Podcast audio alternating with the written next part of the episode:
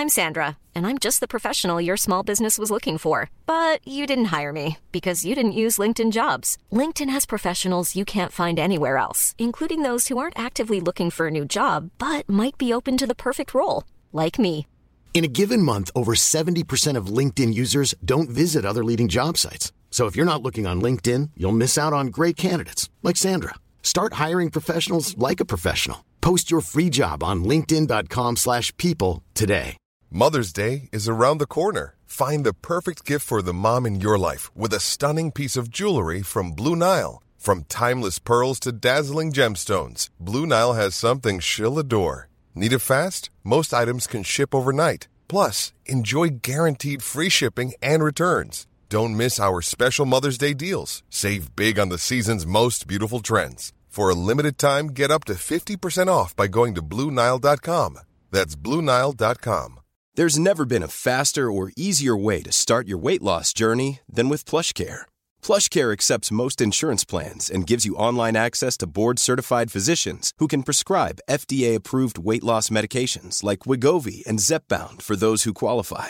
Take charge of your health and speak with a board-certified physician about a weight loss plan that's right for you. Get started today at plushcare.com slash weight loss. That's plushcare.com slash weight loss. plushcare.com slash weight loss. Att jobba för samhällsförändring. Det här med att jobba idéburet, det har vi faktiskt inte pratat om så mycket i podden, eller hur Ann-Sofie? Nej, alla har väl en idé tänker jag, men det här med idéburet betyder ju att en verksamhet inte har vinst som ett övergripande mål utan istället annat syfte och ofta handlar det om att påverka och förändra samhället eller människor i en viss riktning och eh, gör man ett ekonomiskt överskott så investeras det tillbaka in i verksamheten. Mm. Idéburet kan ju innebära att man har en helt vanlig anställning och en lön i en stiftelse eller en ekonomisk förening till exempel. Men en stor del av det idéburna arbetet görs ändå ideellt, alltså utan ersättning. Och det har både stora fördelar men också nackdelar, tycker jag i alla fall. Vad har du för erfarenhet av ideellt eller idéburet arbete, Ann-Sofie? Ja, men jag har, för det första så har jag varit aktiv själv till och från, men, men eh, senaste, väldigt mycket de senaste tio åren. Men jag har ju också varit revisor inom ideell sektor när jag var anställd tidigare, så att det har jag verkligen fått möta på så många sätt och tycker att det är otroligt intressant. Ja, och sen så eftersom du är så blygsam och inte säger det själv så måste jag nämna att du driver ju den här organisationen Tjejmaraton Alltså där... organisationen, jag tar över, ah, okay. eh, organisationen heter Starstruck Unlimited och den driver Tjejmaraton som ju är, eh, den har två syften bara för att förvilla lite grann, men vi har ju samlat ihop snart en miljon kronor till Panzisjukhuset i Kongo, vi har samlat ihop över 1,1 miljoner redan till, till eh, goda syften. Och sen så syftar den till att stärka budskapet om kvinnors och tjejers uthållighet. Och det firar tioårsjubileum i år så att där tog jag över och var inte blyg. Ja, men gud vad bra. Och då, jag måste bara säga att jag älskar ju hur ni formulerar det här. Att I vanliga fall är ju ett maratonlopp 4,2 mil. Ja, va? långt nog liksom. Mm. Ja, men det är jätte... Mm. Jag skulle inte ens kunna drömma om att göra det faktiskt. Men då, är ju, då ska man ju springa fem mil här. Ja, som ett maraton måste vara längre. Mm, ah. För att vi måste orka längre. Och eh, jag har faktiskt tagit in verksamheten nu i, i, i mitt eh, företag för att driva det lite mer eh, lite mer effektivt. Men, eh, men absolut idéburet. Mm. Absolut. Ja. Och du då, Boel? Mm, ja, men jag har jobbat mycket yng i yngre dagar ideellt eh, på universitetstiden, så dels en organisation som jobbade för andra ungdomar på Balkan. Det var krig där på 90-talet när jag gick på universitetet. Och sen i en feministisk organisation. Och sen i min favoritidrott fallskärmshoppning har jag lagt mycket ideellt arbete. Och jag tycker att det här med att jobba ideellt är så sjukt krävande för att man inte kan ställa krav på andra. Folk lovar saker men levererar inte och det är inte ovanligt att alldeles för få människor sitter och sliter med för mycket att göra och att arbetsuppgifterna aldrig tar slut. Och att man alltid måste ragga pengar.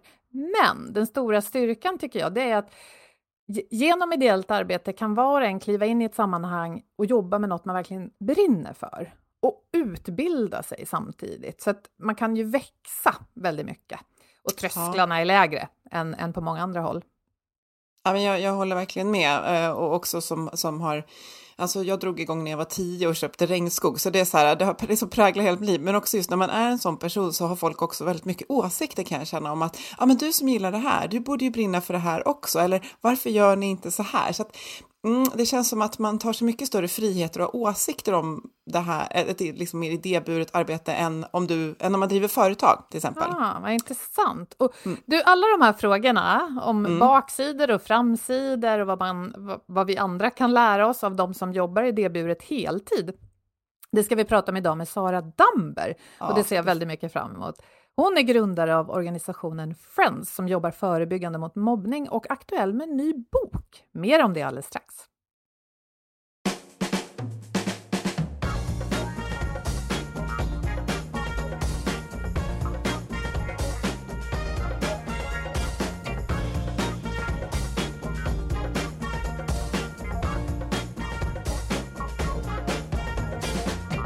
Du lyssnar på Health for Wealth och det här är en podd om hälsa på jobbet.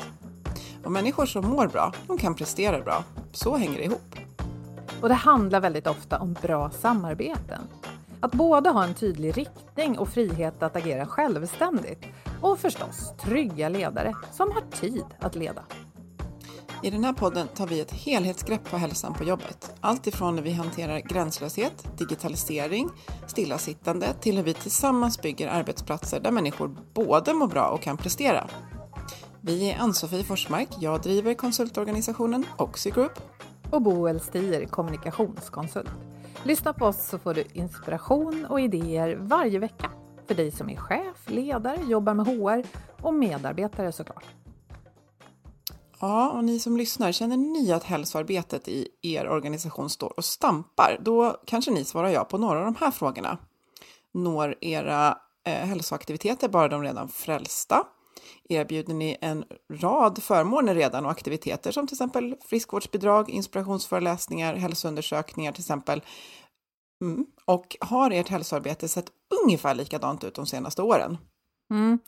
Vår samarbetspartner Twitch Health har samlat sina erfarenheter och lärdomar från forskning och över 20 års arbete med kunder som Karolinska Institutet, Spotify och Länsförsäkringar till en guide för dig som vill ta hälsoarbetet till nästa nivå. Och du hittar de här samlade kunskaperna i inlägget genom en länk i inlägget på vår hemsida eller i din poddapp där du lyssnar. Och nu säger vi välkommen till dagens gäst Sara Damber. Hej Sara! Hej, hej! Kul att ha dig här! Tack så mycket att jag får vara här. Det känns spännande. Ja, det känns superintressant. Som du säkert hörde i inledningen så brinner ju både jag och Boel för det här och det tror vi våra lyssnare gör också. Och du har ju precis gett ut boken En handelsresande i godhet, en folkrörelse som blev en industri. Vi anar ju lite kritik där i, i, i titeln. Eh, tycker du att det här idéburna arbetet på något sätt har kapats av, av storföretag? Ja, nej, kanske inte riktigt så, men jag tycker att det finns all anledning att fundera lite grann på hur det här idéburna arbetet och kanske hur civilsamhället fungerar idag och vad som har hänt under de senaste två årtiondena och eh, vilka andra liksom, aktörer som har klivit in i den här marknaden och vad det har för betydelse. Eh, och jag håller också med mycket om det som ni inledde med, att det finns någonting så komplicerat Alltså det finns något väldigt viktigt med det ideella engagemanget men det finns också någonting som eh, komplicerar det, framförallt när man driver, eh, som jag gör då, liksom ideella organisationer. Um... Ja men det är intressant, alltså ideell verksamhet driver man på något sätt alltid i motvind skulle vi kunna säga. För det är ganska få som alltid har för mycket pengar. Liksom.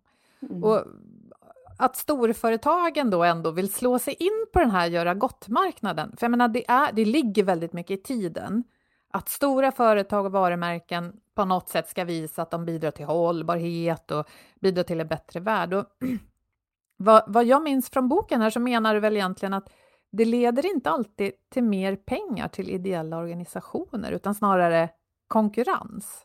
Ja men absolut och det kan man ju se att pengarna från Eh, näringslivet inte har ökat även om man ser liksom ett ökat samhällsengagemang i liksom näringslivet. Men det här är ju jag, menar, jag pratar ju om godhetsbranschen och jag därför jag också pratar om en handelsresande godhet. Jag tycker att ordet godhet i sig är ju väldigt spännande att fundera på. För det första så vad betyder egentligen en godhetsbransch? Men det finns ju såklart en viss ironi i det begreppet. Ehm, jag tänker att det inte finns branscher eller personer som är mer goda än andra. Det är klart att det gör att man har olika typer av syften, men att vi liksom på något sätt alla är människor och, vi gör så gott vi kan. Och att näringslivet ehm, tänker jag, jag menar, om man tittar bakåt, man, liksom, när jag startade Friends så var det ju väldigt ovanligt det här med att näringslivet gick in och stöttade, stöttade sociala organisationer. Då kanske man sponsrade någon idrottsförening eller liksom gjorde någonting i den stilen. Men sen började det ju komma, man började prata om så här humansponsring och det var några liksom företag som gick i bräschen för det här. Och jag har ju liksom varit med hela den här resan till att jag då eh, för tio år sedan hamnade på Kinnevik och jobbade väldigt nära Kinnevikgruppens bolag och deras liksom hållbarhetsarbete. Och jag tänker att det, det är ju såklart, liksom i det stora hela är det ju otroligt bra att alla aktörer kliver in och vill göra gott. Jag menar, det finns ju ingenting negativt med det. Vi vill alla göra bra och vi vill liksom bidra till en bättre värld. Men problemet är ju såklart att när man tar anspråk på att säga så här, nu går vi in här som företag och ska göra gott. Eh, och sen så kanske det faktiskt inte alls handlar om det, utan det handlar om helt andra grejer. Så blir det också svårt, tänker jag, för, ja, men för oss människor, för medborgare att navigera i, i liksom, okay, men ska jag dricka den här mjölken eller ska jag ge det här månadsbidraget till organisationen eller ska jag engagera mig själv? Och det kanske är så att du ska göra alla de sakerna, men jag tänker att det ändå, jag tycker det kräver, liksom en, en, en, det kräver en diskussion och, och en insikt. Och det som jag också skriver mycket om boken är ju att jag tycker att många företag, men man har ju sett under liksom den senaste kanske, jag vet jag, fem, kanske fem, tio åren, en någon slags syftesrevolution där företag funderar jättemycket på sitt så här, why. Och då så har man mer plockat in liksom, kommunikationsbyråer och reklambyråer för att hjälpa företag att identifiera vad är vårt why istället för att verkligen tänka hur kan vi i vår liksom vårt kärn, i vår kärnaffär göra så mycket nytta som möjligt. Och att det blir någonting som blir en förändring på riktigt och inte liksom en kosmetika. Eh, ja. Men det där är intressant, för jag tänker, vi har ju pratat mycket om i podden det här med att hitta syftet och drivet och både vad viktigt det kan vara, men också att det kan slå fel, att om alla bara ska prata om hållbarhet och, och liksom koppla sin verksamhet till hur hela världen ska förbättras så kan det bli en lite för stor kostym som inte stämmer. Jag menar, om man tillverkar ärtor på burk eller ostbågar så är det ett viktigt bidrag i det hela, för ibland vill vi ha ärtor på burk eller eh, ostbågar. Jag menar, tror du inte ändå, Sara, att även om man inte ser att det stora syftet är att liksom bidra till världsfred eller att klimatkrisen ska lösas, så det finns ju som en, en, annan trend, skulle jag vilja påstå i alla fall, att eh, konsumenter är mer kritiska när det gäller mat till exempel. Var kommer det ifrån? Man läser på innehållsförteckningen och så här. Den borde väl kunna bidra till att företagens pengar styrs mer mot produktionsmetoder som faktiskt är okej. Behöver det konkurrera med ideell verksamhet? Ja, jag tänker att, liksom, att det kanske är liksom en helhet, att vi har ett samhälle där vi liksom har olika typer av, av aktörer. Men jag, håller, men jag håller helt med dig att um, då kommer man tillbaka till det som på något sätt kanske är mitt huvudbudskap också i boken, att uh, det här med att en röst gör skillnad och att var och en har ett väldigt stort ansvar att eh, göra bra val och medvetna val och liksom på något sätt vara en del i det här eh, samhällsbyggandet. Och där tänker jag som kund eller konsument så har man ju jättestora möjligheter att påverka. Och det är väl också egentligen det, om man får vara väldigt så här krass så kanske det också är det som har gjort att företag har blivit mer samhällsengagerade för det har kommit press både från kunder och investerare. Jag tror också en jättestor press till att ska man rekrytera talang exempelvis så kommer också unga personer ställa krav på att jag vill inte bara jobba på ett företag, jag vill också känna att jag är med och bidrar. Men jag tror att liksom din poäng där med ostbågarna eller ostkrokarna eh, som jag säger. så, I Norrland. Ja, i Norrland. Så, så tänker jag att det, att det ändå finns väldigt mycket som ett företag kan göra för att ta samhällsansvar. Alltså mm. både liksom att man har en fair liksom, produktion, att man har bra liksom, förutsättningar för sina anställda, att man är goda ledare, att man rekryterar, att man tänker på mångfald. Det finns ju hur mycket saker som helst som man kan göra i företagsbyggande. Eh, men man, man, kan se om det finns en karta som visar, eh, det tror jag var på World Economic Forum, där man för tio år sedan såg att man hade liksom civilsamhället som en sektor, det offentliga som en sektor och näringslivet som en annan och att det var liksom väldigt separerat. Och tittar man hur de, de klustren ser ut idag så är allting som ett myller. Det är liksom inte separerat. Och det tänker jag är någonting väldigt bra för att vi ser ju om vi ska, möta, liksom, om vi ska lösa de stora liksom globala utmaningarna som vi har så kommer vi behöva jobba tillsammans, offentliga, civilsamhället och näringslivet. Men sen är det ju precis som ni själva inledde med tycker jag, det är en väldigt distinkt skillnad på ifall min, mitt mål med det jag gör är att förändra någonting, att faktiskt ta ansvar för en fråga och göra en systemförändring, alltså göra det bättre för, för barn och unga eller vilken målgrupp man nu jobbar med. Medan näringslivet har, jag menar, det står ju liksom tydligt beskrivet att man har som uppdrag att man ska maximera vinsten till, till sina aktieägare. Och det där kan man ju fundera på om det är den bästa samhällsmodellen, men jag menar, det är kanske en annan diskussion. Men jag tänker att trots att man har den målsättningen så kan man ju göra det på ett otroligt liksom, större ansvarsfullt sätt. Men det är, um, vi kommer in på naturlig väg här då att du för, vad kan det ha varit, 10-15 år sedan började jobba med Kinnevik. Ja, exakt. Mm. Och då mm. kom du från att ha grundat organisationen Friends och vi kan djupdyka lite mer i det senare. Men för, för då hamnade ju du i korsningen mellan det ideella drivet som du hade mm. och en, eh, en finansiellt liksom, muskelstark organisation mm. och du får komma direkt in och prata med ledande figurer och de vill någonting. Och jag har för mig i boken också att du skriver att på den här tiden brukade man använda ett begrepp som hette CSR, Corporate Social mm. Responsibility, alla dessa förkortningar. Mm. Så säger man inte längre, och det är jag som kommunikatör glad för, för att man fattar ju inte riktigt vad, vad det är. Men det var väl lite mer att man ville så här hänga på, vi ska också göra något gott. Mm. Mm. Men, men du beskrev ju hur ni fick liksom massera fram eh, en aktivitet som både skulle motsvara det du ville, och, och någonstans antar jag också de ville. Ja. Men som också skulle passa i deras verksamhetsprofil. Och då landade ni i det här som ni kallar för sociala entreprenörer. Vill du berätta hur det kom fram? Ja, men absolut. Ehm, jag tänker att det också var en spännande tid där 2008-2009 där hela det här CSR-begreppet på något sätt fick sitt boom mm. och det också poppade upp massa så hållbarhetskonsulter och massa nya företag. Och som jag förstod det så var det faktiskt egentligen här, investerare till Kinnevik som hade också ställt krav för att de skulle investera i bolaget så ville de se att man tog ett tydligt samhällsansvar och inte minst amerikanska investerare då där Sverige faktiskt också halkade efter. Så det här var ju liksom ett press utifrån att man behövde steppa upp och man ville göra grejer. Och sen precis som du beskrev så det sociala entreprenörskapet var ju ett begrepp som var ganska obefintligt i Sverige. Det var ju en rörelse kanske globalt men väldigt otydligt i Sverige. Vi har ju liksom inte den traditionen att individer kliver fram och, och, och startar sociala liksom, företag. Vi, har ju liksom, men, vi kommer ju precis som ni själva säger från en slags folkrörelse och folkrörelsetradition, medlemmar och sådär. Så det var liksom ett nytt ett grepp att jobba med sociala frågor. Och det är klart att jag hade också min egen resa från att starta Friends som var en ganska klurig resa och att det var spännande att fundera på hur skulle vi kunna identifiera personer som mig själv som har idéer på att göra samhället bättre och sen använda oss väldigt mycket av eh, jag menar, affärstänkande, kanske liksom typ expertis från bolagen. Sån expertis som man många gånger i ideell sektor kanske inte har råd att ta till sig eller få hjälp med. Ehm, och liksom matcha på något sätt de bästa på, från civilsamhället, liksom riktiga eldsjälar med då personer från näringslivet och liksom se vad händer i de här världarna för samman väldigt konkret, alltså direkt. Och jag tyckte också det var ganska mycket waste att se hur många av de här företagen kanske typ så här, slog in paket till hemlösa eller åkte iväg och serverade soppa hjälpa liksom till hemlösa och så. När det sitter så superkompetenta, välutbildade personer som har en spetskompetens, kan man ta den spetskompetensen och injicera den i liksom civilsamhället? Vad, vad händer då? Och, ehm, så det var ju liksom grundidén.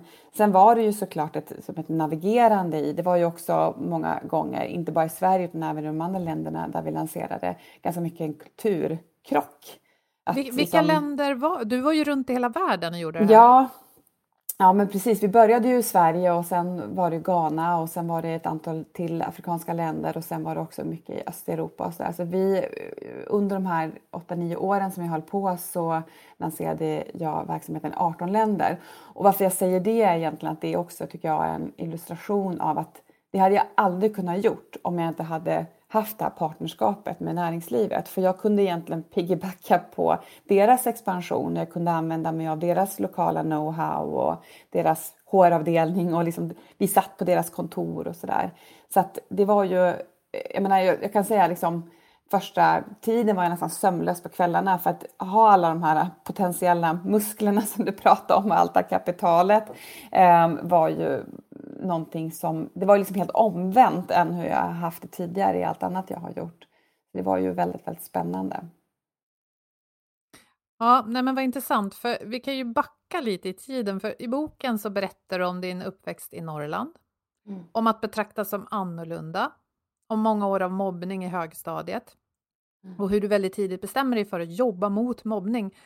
Eh, du ser de här problemen, alltså inte bara ditt eget, utan att det finns ett, ett mönster och att många är utsatta. Och så bestämmer du dig väldigt ung att bygga i mycket motvind en framgångsrik organisation som utbildar unga och lärare i skolor över hela Sverige i just hur man motverkar mobbning. Och, och där ingår bland annat kompisstödjande och en helt egen metod. Och hur hittar du kraften till allt det här från liksom noll? För då hade du ju knappast Stenbeck bakom dig. Nej, verkligen. Um, ja, men jag tror att alltså det finns flera saker. Jag, menar, jag tänker en, en aspekt som jag har tänkt på nu när jag blivit äldre, det är ju att just det att jag var ung, att jag var väldigt ung. Jag tror att det eh, för det första var det viktigt i Friends liksom, uppbyggnad och det liksom mod som jag klev in i, men kanske också den här mera kategoriska övertygelsen om att om skolorna gjorde som jag sa, då skulle liksom problemet lösas. Och idag, så här 25 år senare, så vet jag ju att det är ett extremt komplext problem och det finns massa saker vi kan göra för att göra det bättre och lösa det. Men den liksom, jag hade väl kanske en, liksom en annan naiv optimism som jag tror och vet att jag också smittade av mig mycket till skolpersonal och eh, ja, kommuner och så där som, som vi samarbetade med. Så att, och det har ju också hjälpt mig under, under alla de åren att jag började så tidigt att jag liksom märkte att det går, en röst kan göra skillnad och att det går att göra skillnad och jag tror att jag har liksom, ja, haft med mig det när jag har tagit mig an andra grejer. Eh, sen kraften, men, min initiala idé var ju egentligen att jag skulle liksom bli anställd på någon barnrättsorganisation som skulle liksom ta mina idéer men det var ingen som ville anställa en en 19-årig liksom tjej från Norrland eh, under den tiden. Och det var inte heller så att mobbningsfrågan var särskilt aktuell. Man pratade mycket om eh, antivåld och videovåld och sådär. Mobbning var liksom långt ner på den politiska agendan. Så att det var ju också liksom en kamp att försöka lyfta upp den frågan och liksom synliggöra och pusha och medvetenhetsgöra och visa på att det här är ett stort problem. Ehm, jag kom ju också från liksom att själv precis ha lämnat skolan och att jag trodde väldigt mycket på kraften i att alla elever på skolan måste vara med i det här arbetet. Och det kan ju låta självklart idag, men det var typ kontroversiellt liksom i mitten, mitten på 90-talet för då tyckte man inte att barn och unga hade samma, liksom, ja, skulle, inte ha samma rätt liksom, kanske till möjligheter och så till inflytande och delaktighet så som det ändå idag är väldigt tydligt. Jag menar, barnkonventionen har till och med blivit lag. Mm. Eh, det var också väldigt oflummigt formulerat i läroplanen så det var inte så tydliga riktlinjer. Så att det, det var ett jätteeftersatt område. Så när jag lanserade verksamheten och liksom började gå ut och jobba i några skolor och pilota det här så blev det väldigt snabbt en stor efterfrågan. Um, och så fick jag liksom Ja, men jag bara åkte runt och föreläste och utbildade mm. skolor och sen successivt fick jag liksom börja bygga den här verksamheten helt dynamiskt och typ så här, vad är det man säger, man typ springer på bron medan man bygger den. Um, mm. Så var det verkligen. Ja, så fick du med dig några viktiga personer också? Ja, absolut. Ehm, det fick jag ju och jag fick, menar, jag fick liksom ett litet bidrag från Rädda Barnen till att börja med och sen fick jag pengar från Allmänna arvsfonden och sen så började jag ge mig in i det här med att jag tyckte att jag tyckte ju liksom att företag skulle ta ansvar. Det var ju på något sätt helt, ja men mer bara som någon slags känsla inom mig att det bara, vi måste kunna få pengar från näringslivet, de som har pengarna. Ehm, så att jag började ju en lång sån resa där jag liksom uppvaktade olika företag och där det här var väldigt nytt och konstigt och sådär. Men successivt fick med mig eh, olika eh, företag då som liksom ville stötta den här, den här resan och många företag som har varit, varit väldigt viktiga under hela resan.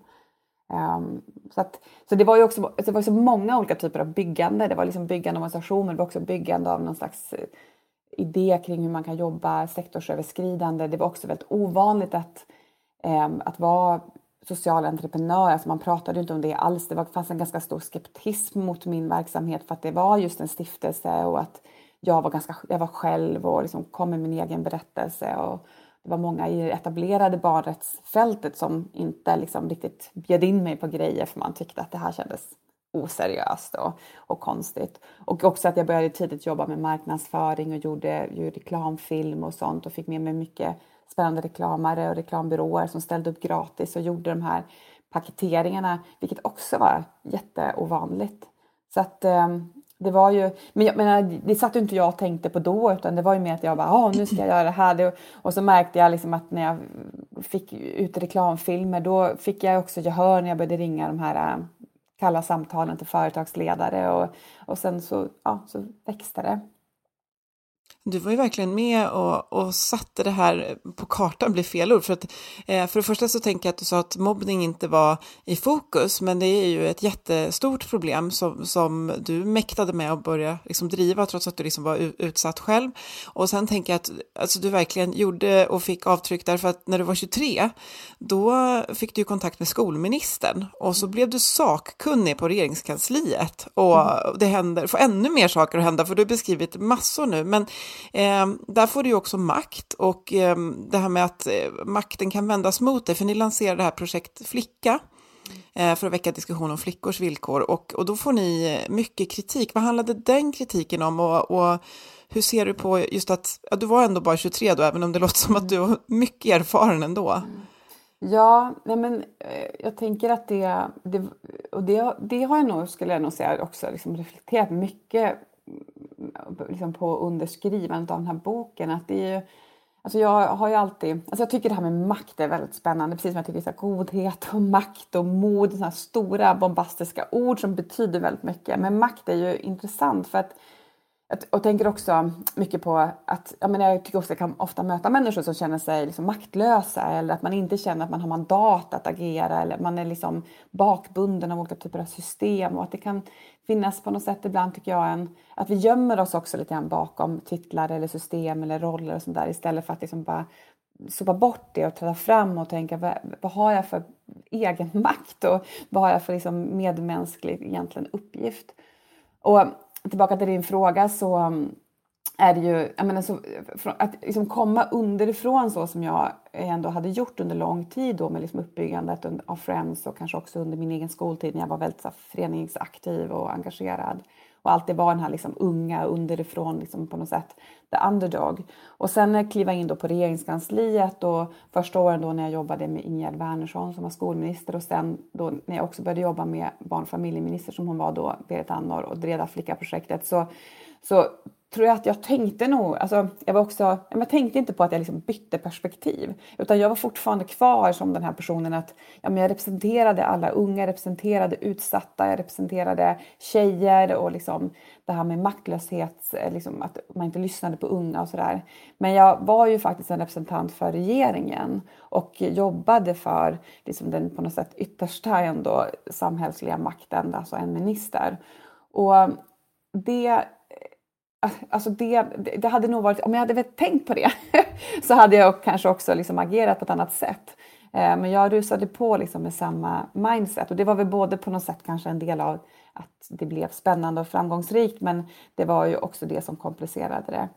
För att vi kritiserade ju då, jag menar, vi kritiserade ju på något sätt representanter från media och mediamakten. Och det var ju också för att jag hade jobbat i det här flickaprojektet ute i många kommuner och upplevde en stark, det här var ju början på 2000-talet, så det här är ju liksom länge sedan, men då kände man en stark maktlöshet ute i kommunerna och framförallt de som jobbade med unga tjejer att äh, det spelar ingen roll vad vi gör för att alla de här reklamkampanjerna och tv-programmen och allting som påverkar mm. tjejer och killar, det, det liksom, vi är chanslösa.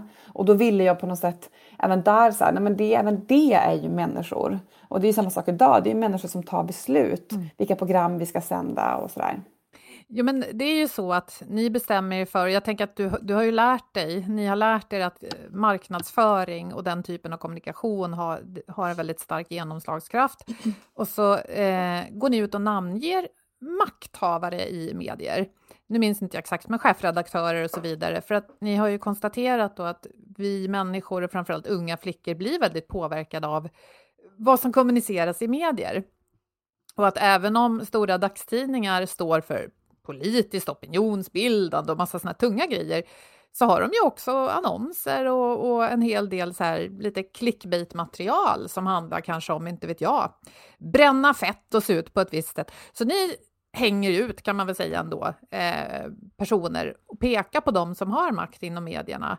Och då någonstans så inser du att du då är representant för en regering som ju också har en politisk opposition och så är du mitt i eh, en slags maktstrid kan man väl ändå säga. Och det jag tycker är väldigt intressant att läsa om det, därför att du är ju väldigt ung och man kan ju fråga sig om, om, om kanske regeringen skulle ha lagt så mycket ansvar på dig. Men jag tycker också att det är intressant hur du berättar att Berit Andnor då får, hon kallas upp till KU eh, och blir utfrågad och du känner viss skuld och tänker att det här var inte så roligt. Men då är hon ganska cool, för hon mm. kan ju maktspelet, hon vet att det är så här. Och ja, det är bara intressant att läsa. Jag rekommenderar boken. Och sen tänker jag också att om man väcker kontroversiell, alltså om man väcker frågor och pekar på folk och frågar vad gör du? Så får man kanske också sätta på sig lite regnkappa och fälla upp paraplyet för då kommer det att storma liksom. Ja men verkligen. Ja men det, ja absolut. Men jag tänker att det är liksom att det blev en del av det politiska spelet eh, som jag såklart inte var helt bekant med. Eh, men, ja, men och även där tänker jag att eh, att hon, ja men, ja, men det, det är intressant. Jag, jag, tycker att det är, jag, jag, minns också väldigt tydligt när jag liksom klev in, jag menar jag jobbar både på, liksom på myndighet och så här, och man kliver in utifrån och jag vet inte, jag hade någon slags, någon slags förväntan att människor som har de här maktpositionerna, oavsett om det liksom är i regeringen eller om det är liksom myndighetsrepresentanter, att de på något sätt skulle vara mer organiserade eller mer kunniga. Jag vet inte, att jag liksom på något sätt, jag tycker jag, jag gång på gång ibland kan bli ganska besviken på så här vuxenvärlden att, och liksom blivit så här, ja, men på olika sätt visat att ja, men, ja, men de, äh, ja, de gör inte bättre än oss andra. Eller Jag vet inte, det är lite flummigt, men att, det, att jag tänker att vi ibland tror att människor med olika roller ja, är mer övermänskliga än andra och att så är det ju inte. Utan vi, ja. Nej, och det är ju som du säger, makt vilar hos personer. Man kan prata mm. om strukturell, eh, strukturell maktfördelning och så, men det är alltid enskilda individer som tillsammans driver samhället åt ett visst håll. Och jag, jag tänker, du, du iakttar en annan sak i boken, att, eh, och, och lite apropå det här med sociala entreprenörer som ni då snackar om eh, under Stenbeck-tiden, att det är en del av en tidsanda och du skriver att vi vill hellre idag stötta Greta Thunberg än Röda Korset kanske. Ja. För att det, men, ja, vad är faran med det? Nej, men jag, jag tänker att det men som, lite grann som jag sa initialt, att jag tänker att vi behöver vara medvetna om eh, hur sektorn har förändrats. Och det finns också, eh, men, och tittar man framförallt kanske på unga människor, man pratar om att unga människor idag är liksom mer engagerade än någonsin. Men man vill inte vara med i liksom etablerade organisationer som medlemmar, man är inte partipolitiskt liksom organiserad utan man stöttar hellre då liksom Greta Thunberg och, eller liksom deltar i någon slags hashtag eller liksom visar på sina sociala medier vad man står för och sådär. Och det här engagemanget är ju jätteviktigt men det, det visar ju också att unga människor idag har väldigt lågt förtroende för etablissemanget. Och det finns också studier som visar att liksom, unga människor i både i Sverige och hela liksom, Europa tycker kanske inte att demokrati är det viktigaste statsskicket för att man, eh, ja, man kanske inte har känt att man blivit inbjuden eller fått deltagit i demokratin. Och det tänker jag ställer stora krav på oss, både inom det offentliga och inom civilsamhället, att vi behöver göra annorlunda. Jag brukar prata om att vi behöver återfinna på något sätt demokratin i en ny tid och för en ny generation.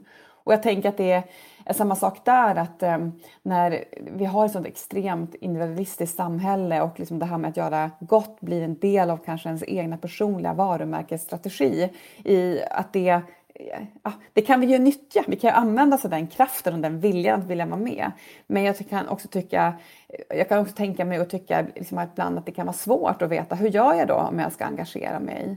Och, och eh, ibland så kan man ju också engagera sig i någonting som blir väldigt fel, som kanske ger motsatt effekt fast man eh, liksom, intentionen är god. Jag menar det här ehm, med att många fortfarande typ vill stötta barnhem eller liksom man är med och bygger något barnhem och sådär. Medan barnhem är ju många gånger väldigt förkastligt. Jag menar barn eh, ska inte bo i institutioner och det finns liksom en hel industri där. Ja, det är ett väldigt komplext och liksom, det är inte ett liksom så svår, svår, svårt problem med att man då inte liksom kanske är helt grundad då i sin liksom, förståelse, kunskap. Eller det här med att man åker på volontärresor med sin familj och så tänker man jag vill visa mina barn hur världen ser ut. Och det är ju en god intention men det finns ju få saker som, som jag kan tycka är så jobbigt att bara föreställa mig att liksom en familj från Sverige åker till ett fattigt land och liksom spelar fotboll en halvtimme med barn mm. som är fattiga och sen åker de därifrån. Alltså det blir någon slags Godhetsturism. Ja, godhetsturism och det blir en exploatering och det blir också en väldigt skev bild på makt inte minst och liksom på fattiga och rika och sådär. Så det, Men, ja. Jag, jag, tänker att vi, vi, är, vi är människor i allt vi gör, att det är väldigt lätt att, eh, precis som vi är liksom hur vi fattar beslut och lite så här reptilhjärnan. Liksom. Jag tänker också eh, lite till exempel att det är till exempel många till exempel klädmärken, kanske just inom träning, så där, som vill visa att vi står bakom kvinnor. Jag har faktiskt varit så här, försökt få kontakt och fråga så här, men hur ser produktionsförfarandet ut för de här kläderna? För att eh, visst, ni ställer er bakom att eh, kvinnor ska vara sig själva och allting, eh, men de kvinnorna som producerar då, alltså är det, är det, är, jobbar ni där? Att vi ibland, det blir så lätt, ja men nu köper jag den här broschen, jag slänger på mig den här hashtaggen och allting är ju som med det mesta, vi behöver liksom läsa på och eh, ja, men som exempel själv då som har jobbat mot Panzisjukhuset så är det många, ja men ska du åka dit? Och alltså jag gör bäst skillnad för dem genom att eh, skicka ner pengar men inte att resa dit och eh, bli väldigt starkt berörd, absolut, men liksom just det där att ja, lite som det här med att vi åker en volontärjobbar eh, och det kan vara jättefint, det kan göra gott, det kan göra att jag får insikt och blir medveten och det påverkar mina beteenden, kanske på hemmaplan, absolut, men man måste ofta vrida och vända lite på det för det är sällan så enkelt eh, som man tror. Liksom. Men jag tänker att vi är ju, det har ju, eh, makten har ju hamnat mer och mer hos konsumenter. Mycket också i det digitala skiftet så är det ju faktiskt så att vi kan jämföra priser och, och, och saker och få tillgång till väldigt mycket information snabbt. Och, och, så är det ju liksom även med det ideella och eh, då är det ju så att ja, om vi vill eh, jag kan säga så här, ja, men den ideella sektorn är ju hela tiden i händerna på att, att få in de här pengarna, att få dem som stöttar, att få folk att ansluta sig och bli medlem eller vad det nu är. Så den är ju lite knepig. Jag vet också att ja, men så här, fadderskap till exempel, det kanske är så att det är mer effektivt att bara pumpa in stålar i en organisation som sån sköter den så effektivt man kan. Men då måste de kanske lägga tid och pengar på att berätta för mig om just mitt fadderbarn och upprätta mm. kontakt. Och det, tar, det tar ju massa administration och sen skäller vi på organisationerna för att de har administration och tycker va, mm. pengarna ska ju gå direkt till... Ja, det blir liksom... Mm Ska ni ha lön också? Mm. Ja, men det där Brinner inte det ni för det ni gör? Mm. Nej, men det där är komplicerat. Jag tycker att det där är viktigt att prata om. För att ja. eh, jag bara häromdagen så var det liksom en ganska eh, inflytelserik liksom, för detta politiker som skrev på sin Facebook att de hade liksom pratat om, haft någon middag, pratat om vilka organisationer ska man egentligen stötta och så var det liksom, du vet, så 200 kommentarer och jag blir så ledsen när jag läser de kommentarerna för då är det så här, vilka har lägst lön eller vilka har mm. lägst administration Eh, och de organisationer där det är väldigt så här, superpaketerat, där man, liksom, ja, men, den här geten eller det här fadderbarnet eller liksom de här operationerna eller vad det kan vara, de är lätta att stötta för att man förstår. Och precis som, som du säger, menar, någonstans kan jag också, det finns en, en viss mänsklig faktor här såklart, ju lättare det är att förstå, ju lättare går det att liksom engagera sig i det och sådär. Men det är också viktigt att tänka att, jag menar, är det några organisationer i vårt samhälle som behöver vara professionella så är det ju just ja. vi som jobbar i civilsamhället. Vi jobbar med mm. människor, många gånger jobbar vi med människor, de allra mest utsatta personerna mm. som kanske inte har en egen röst eller Ehm, en egen plattform eller liksom människor som har fallit, barn som har fallit mellan liksom stolarna i liksom det offentliga systemet och sådär.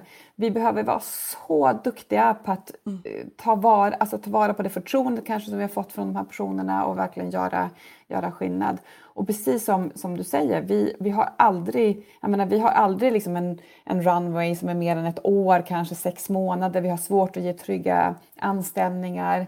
Vi har väldigt många som, jag menar, vi har ofta styrelser som icke är värderade, vilket såklart jag tycker det är liksom helt rätt, men samtidigt så gör ju det också att det inte alltid går att ställa samma krav på styrelsen som det gör i en professionell organisation. Vi har väldigt svårt att få finansiering till, ja, men till personal, liksom, utveckling av vår personal mm. eller så kreativa, innovativa mm. projekt, alltså testa grejer.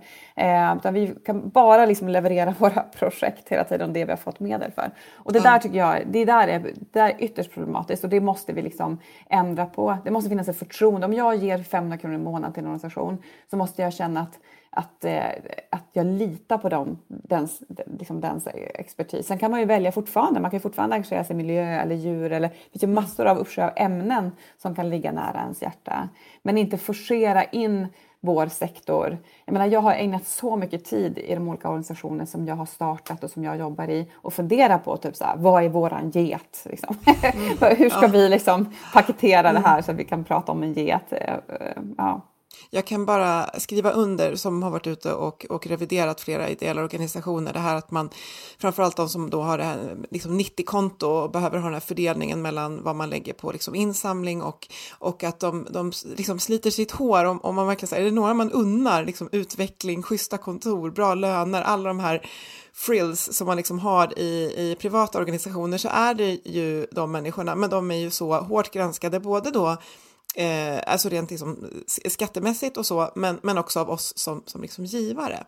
Mm. Eh, vi är på väg mot, eh, mot tiden på det här avsnittet, men vi vill ju så gärna, många av de som lyssnar är ju på arbetsplatser där man vill göra skillnad och jag upplever lite två spår. Vi har varit inne på det, det ena är ju att vi om vi säljer ärtor, se till att vi producerar och säljer ärtorna på ett väldigt schysst sätt, eh, hela förfarandet från, från ärta till konsument och tar hand om vår personal. Och det andra kan ju vara då att vi väljer också att engagera oss utanför vår liksom verksamhet eh, för något, något idéburet syfte. Och eh, vad skulle du vilja skicka med att man ska tänka på när man förmodligen redan gör sånt här, men kanske också ska titta på hur man gör det och kanske förändra eller sätta igång? Mm. Men att vara månadsgivare är ju väldigt, väldigt värdefullt för det är många gånger den eh, pengen som organisationen får in som faktiskt går till kärnverksamheten som inte är öronmärkt. Så att så här, månadsgivare är ju någonting som vi inom civilsamhället liksom högaktar och älskar och det kan också vara ett bra sätt att få liksom ett brett engagemang för sin fråga och sådär. Så det, det tycker jag ändå att, och där kan man ju välja eh, liksom den sakfråga som man själv brinner för eller ligger nära ens egna, egna hjärta och, och så. Och nu menar du, eh, tänker du ändå på, också på företag, att företag blir liksom månadsgivare Ja men, ja, men absolut, jag menar, och företag, att, jag tänker att där att, som, som, att även där då liksom lita på den ideella sektorns kompetens och hitta mm. samarbeten där organisationens som vision får stå i centrum och att det är liksom den man vill stärka och liksom pusha och hjälpa eh, och inte kanske blanda in, men då får man välja en organisation som känns som att det liljerar liksom med den kärnverksamhet som man har i sitt egna företag. Men också mindre företag. Ibland tänker jag att vi fastnar i de här stora bolagen och deras liksom, samhällsengagemang. Men mindre företag att ge, eh, liksom en, men att ge så 10 000 kronor i månaden till en organisation, till kärnverksamheten, gör jättestor skillnad. Och den här långvariga liksom, eh, kontinuiteten och, och stöttandet. Sen är det ju ändå att, sen tänker jag ju jättemycket på, jag menar, och, som kanske ändå är huvudbudskapet också i min bok, det är ju det här egna liksom, egna modet och, och liksom, civilkuraget, att se sin egen position. Jag brukar säga liksom, är man, menar, är man vit man i medelåldern så har man typ mest makt i världen och jag tänker att det är någonting man behöver reflektera över och, och att menar, och som vit är vi ju superprivilegierade. liksom, att, att ta ansvar för den positionen som man har och, och, och, ta, och liksom göra sin röst hörd och säga ifrån när man hör att någon liksom blir kränkt eller vara lite mer sån här joy killer som man brukar prata om. Mm. Att man liksom sitter på middagar och opponerar när folk eh, säger dåliga saker, taskiga saker. Men det, det tänker jag ändå är det här mellanmänskliga, att det ändå är där vi på något sätt gör störst skillnad. Ehm, mm. Och jag tar med mig något som vi var inne på tidigt också i samtalet, att, um, nej att eh, som företag se vad man har för kunskap och, och liksom know-how som man kan eh, bidra med, så att man mm. antingen ställer upp med sina personer och lär ut och stöttar själva organisationsbygget. Och det här kanske går emot eh, hur vissa företag tänker, att nej, vi ska gå, det ska gå direkt till geten eller liksom, den som ska få stödet. Men kanske att det är bättre att bygga organisationen så de bättre kan leverera resultatet, tänker jag då, mm. om man är företag. Men jag tycker det var, det, liksom, när jag fick eh, koncern på vissa av de här Kinnevikbolagen, tänka okej, okay, men vad vad mina beslut, vilka konsekvenser har de för barn i det mm. land som vi expand, liksom expanderar i? Ja, men wow. det, var ju, det var ju värt än mer ja. kanske ibland än vissa av de här andra projekten. Men det är jättestort att ja. vara som börja tänka, men jag har jättemycket makt och jag tar jättestora beslut hela tiden. Hur påverkar det barnen i den här kommunen eller den här staden? Mm. Um, absolut. Ja, verkligen. Det där kan man ta med sig tänker jag faktiskt. Mm. mm.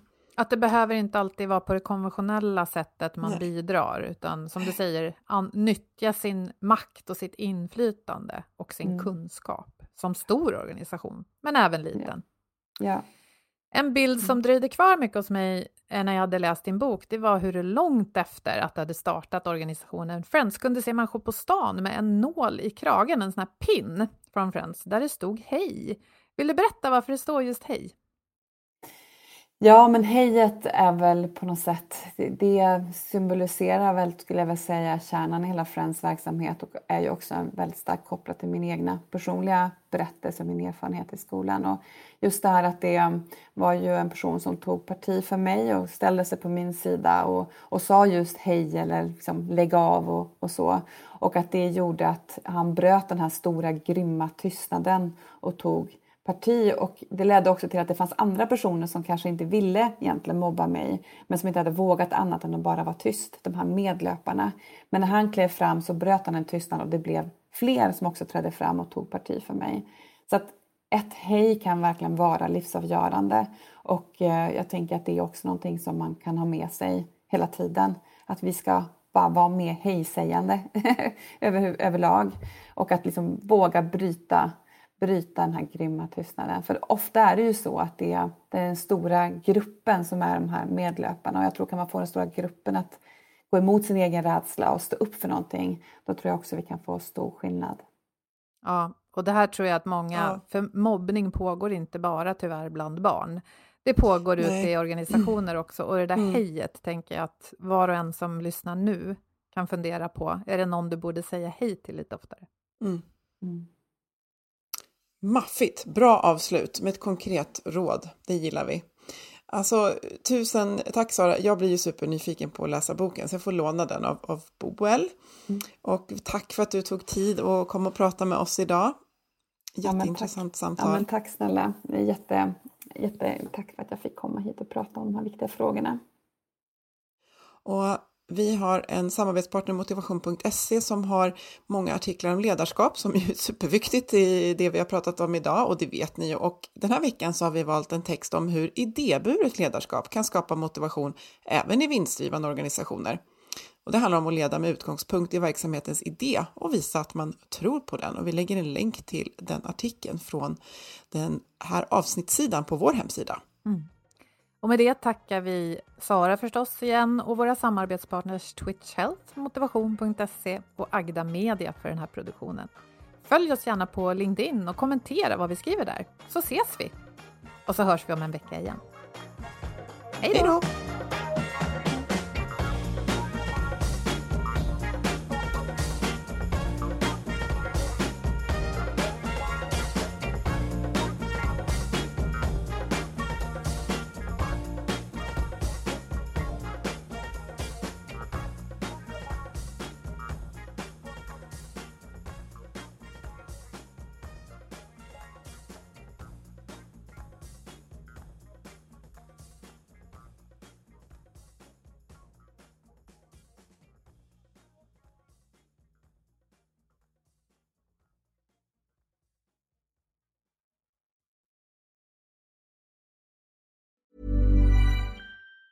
Hi, I'm Daniel, founder of Pretty Litter. Did you know cats tend to hide symptoms of sickness and pain? I learned this the hard way after losing my cat, Gingy. So I created Pretty Litter, a health monitoring litter that helps detect early signs of illness by changing colors, saving you money and potentially your cat's life. Pretty Litter is veterinarian developed, and it's the easiest way to keep tabs on your fur baby's health right at home. Go to prettylitter.com and use code ACAST for 20% off your first order and a free cat toy. Terms and conditions apply. See site for details. Mom deserves the best, and there's no better place to shop for Mother's Day than Whole Foods Market. They're your destination for unbeatable savings, from premium gifts to show-stopping flowers and irresistible desserts. Start by saving 33% with Prime on all body care and candles. Then get a 15-stem bunch of tulips for just $9.99 each with Prime. Round out Mom's menu with festive rosé, irresistible berry chantilly cake, and more special treats. Come celebrate Mother's Day at Whole Foods Market.